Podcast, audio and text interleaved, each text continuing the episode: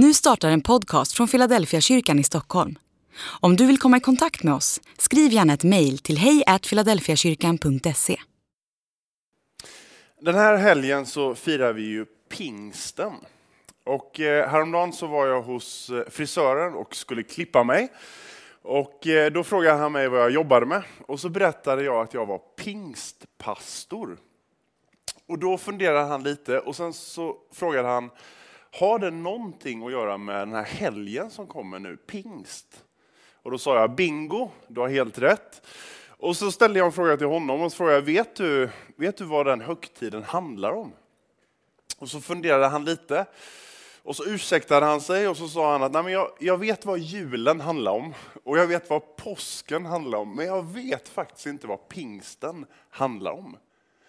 Och jag tror inte att min frisör är unik, utan skulle man stanna några människor här ute på gatan i Stockholm så skulle nog ganska många vara lite undrande. Vad är det här för högtid? Varför firar vi egentligen pingst?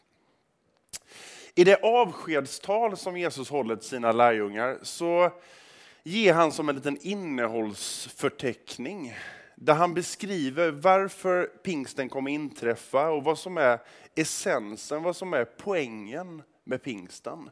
Och vi ska läsa ett stycke ur Jesus avskedstal i Johannes evangeliet. Vi läser från det 14 och det 16 kapitlet.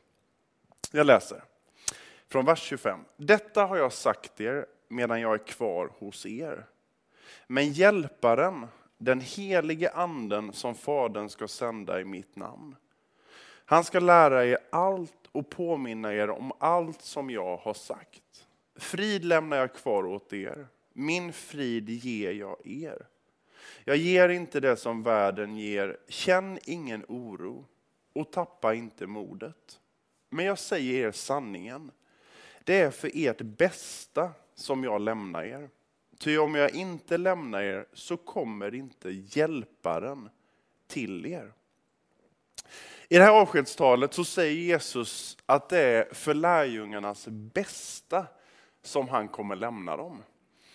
Och Det står ju inte, men jag kan ju tänka mig att lärjungarna ändå reagerar lite och funderar på vad, vad är det liksom för fördel för dem att Jesus ska gå vidare? Jag menar, de umgås ju med Jesus 24 timmar om dygnet. De får lyssna på hans fantastiska predikningar och är det någonting de inte förstår, då kan de ställa en fråga sen vid lägerelden. Och från liksom första parkett så får de se hur Jesus lyfter upp svaga människor, hur han tar sig an helt hopplösa fall. Så hur skulle det vara till deras fördel att han nu ska lämna dem?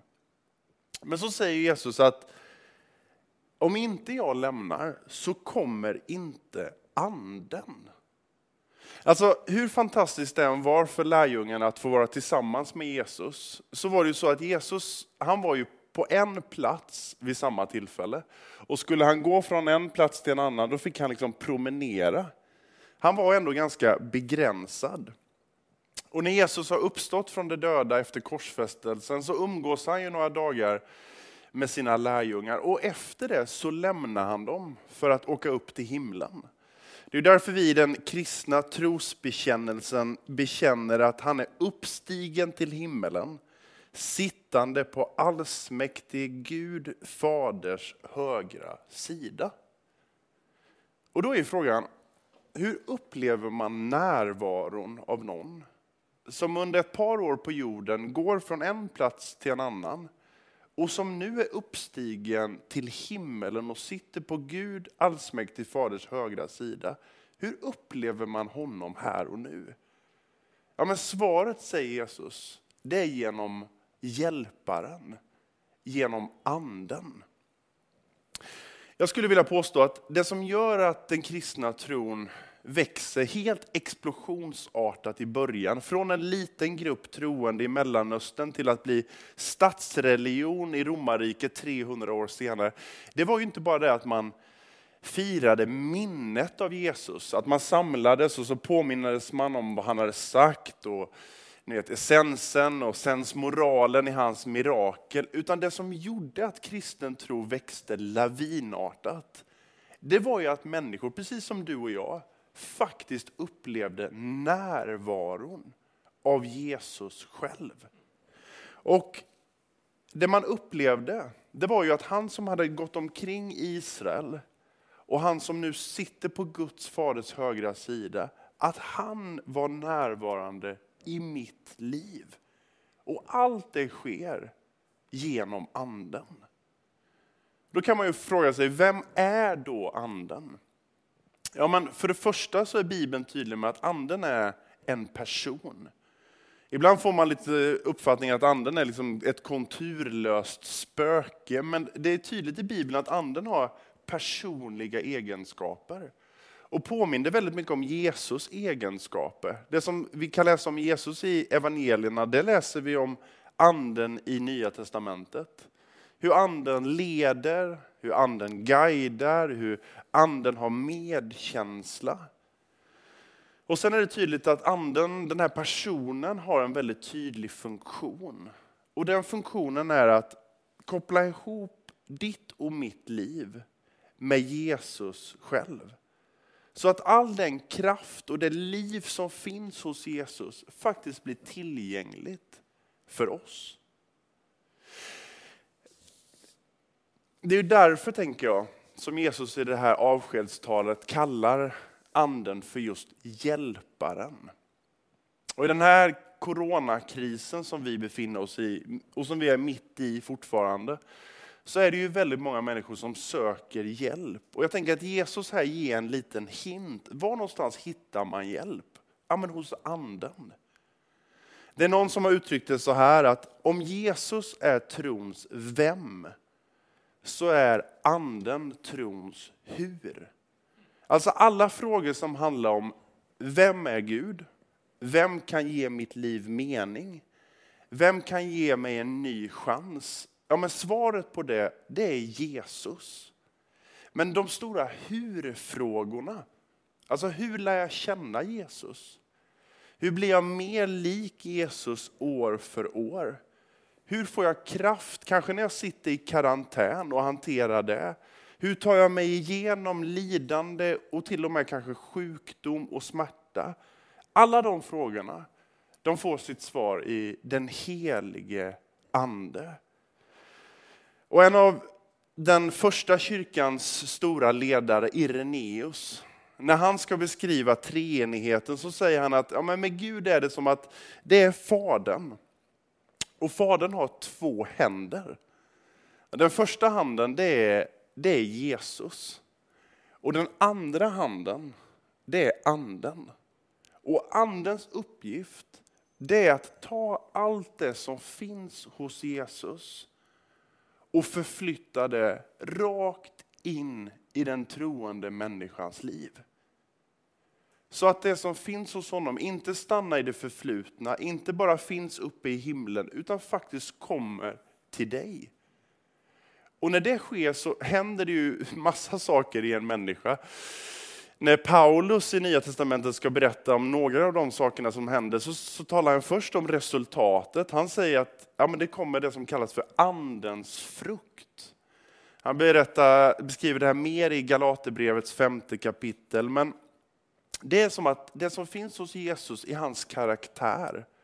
När vi läser om att Jesus är fylld av glädje, att han har kärlek och tålamod.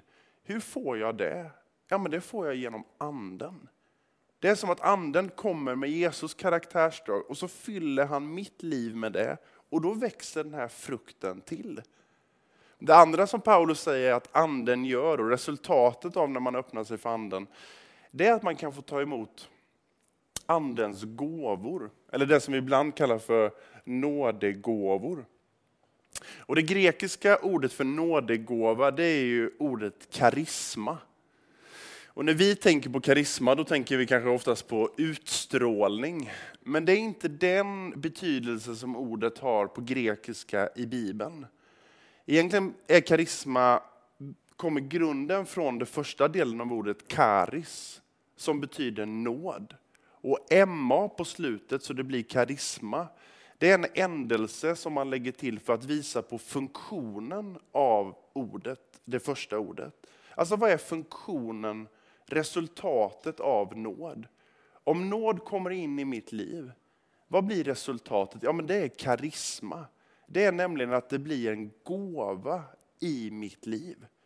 Så när Jesus nåd fyller mig, då kommer karis in i mig och resultatet blir karisma, det blir nådegåvor. Och det är därför som någon när den tar emot anden får gåvan att förmedla vishet. Någon får gåvan att tala i tungor och någon får gåvan att profetera. Allt detta är bara resultat av att anden kommer med nåden från Jesus rakt in i ditt och mitt liv. Som, som jag sa tidigare så kan anden yttra sig på väldigt olika sätt och man kan uppleva det här med anden på olika sätt. Jag, jag minns när jag för första gången gjorde en personlig erfarenhet av anden. Och jag blev det som vi brukar kalla ibland för andedöpt. Det hände i en gudstjänst i min hemförsamling, en liten pingstkyrka på landsbygden i Småland. Eh, och det var en erfarenhet som var varken läskig eller framtvingad på något sätt. Men den gjorde ett outplånligt intryck i mitt liv. Och det där intrycket det består av ett par saker. Det första som hände, det var att jag, jag fylldes av en enorm kärlek. Det var som att jag i djupet av mitt inre bara förstod att jag är älskad av Gud. Alltså innan den här erfarenheten av anden så hade jag redan blivit frälst och kallade mig kristen. Men och det var mer som en nästan intellektuell tanke. Jag, jag förstod att korset symboliserar ju Guds kärlek till mänskligheten och till mig. Men vid det där tillfället när jag blev döpt i ande, då var det som att det där var inte bara längre en tanke, utan det flyttades hela vägen rakt in i mitt inre. Jag tänker det är det som Paulus beskriver i Romarbrevet 5 när han säger att Guds anden ingjuter Guds kärlek i en människa. Ett av mina favoritbibelord. Det är som att anden ingjuter, trycker in Guds kärlek. Och Det var min första liksom, avtryck, min första insikt. Gud är min far och jag, jag är hans älskade barn. Det andra som hände vid det här tillfället det var att jag fick ta emot den här gåvan att tala i tungor. Jag fick ett nytt språk, ett bönespråk. Och jag kunde tycka det var ganska svårt att be innan, särskilt om det var komplicerade situationer. Man visste inte alltid vad är rätt att be och hur ska jag be. Och plötsligt så, så fick jag ett språk som, som jag upplevde gick lite direkt från mitt hjärta till Guds. Jag brukar känna ibland när jag ber i tungor att det, det är som att själen talar, men hjärnan får liksom vila för en liten stund. Och jag är helt övertygad om att man kan vara fylld av anden utan att tala i tungor. Jag, det är bara ett av uttrycken, men för mig blev det ett sånt där viktigt uttryck för anden i mitt liv. Så jag blev fylld av Guds kärlek, jag började tala i tungor. Och det tredje som hände, det var att jag uppfattade att jag började bli ledd av den heliga ande. Jag minns det var något år sedan då jag skulle på en resa och så skulle jag eh, flyga. Och jag var ganska trött och jag tänkte vad skönt nu får jag liksom sova ett par timmar. Så jag la väskan där ovanför sätet och sen så slog jag mig ner. Men han som satt granne med mig, han tänkte inte sova. Utan han ville prata hela resan. Och ganska snabbt så insåg jag eh, att vi har samma bakgrund. Han var också uppvuxen i en liten pingstförsamling någonstans i Sverige. Men sen så hade han valt en annan väg, en ganska kaotisk väg och just nu befann han sig, som han själv sa, i en livskris. Och vi, vi pratade hela den resan, och hade ett fint samtal på ett par timmar. Och när jag klev av, när vi hade landat och vi skulle gå av flyget, då vände han sig om till mig och så sa han typ, ja men pastorn, eh, tack för samtalet. Och by the way, vilken slump att just du hamnar bredvid mig. Men då tänkte jag att nej men det, här, det här var ingen slump. Utan det här var andens ledning. Att jag hamnade jämte honom. Och att jag fick berätta för honom att den, den guden som du lärde känna när du var ung, han älskar dig lika mycket idag. Och han har en plan för ditt liv. Idag är det pingstdagen.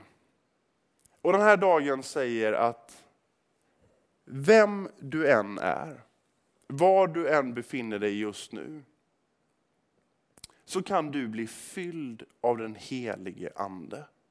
Det spelar ingen roll att du sitter och kollar på den här gudstjänsten via en skärm någonstans. Det anden gör det är nämligen att allt det som finns hos Jesus, det gör han tillgängligt för dig. Vem du än är och var du än befinner dig. Vad behöver jag då göra? Ja, men det jag måste göra det är, det är vad jag gjorde i tonåren och som jag sedan dess har gjort så många gånger, nämligen be Helige Ande, fyll mig. Fyll mig med din närvaro. Låt allt det som finns hos Jesus komma in i mitt liv. Och om du, där du befinner dig just nu, skulle vilja bli fylld av Ande, kanske för första gången, eller om du vill göra det för tusende gången, så kan du just nu bara be med i en väldigt enkel bön. Du kommer se bönen här på skärmen nedanför mig. Var gärna med och be. Vi ber. Helig Ande, vi ber att vi ska känna din närvaro just nu. Du är vår hjälpare och vän. Led oss och ge oss ny kraft för varje dag. Vi vill ta emot dig och ber att du ska fylla oss med din kärlek. I Jesu namn. Amen.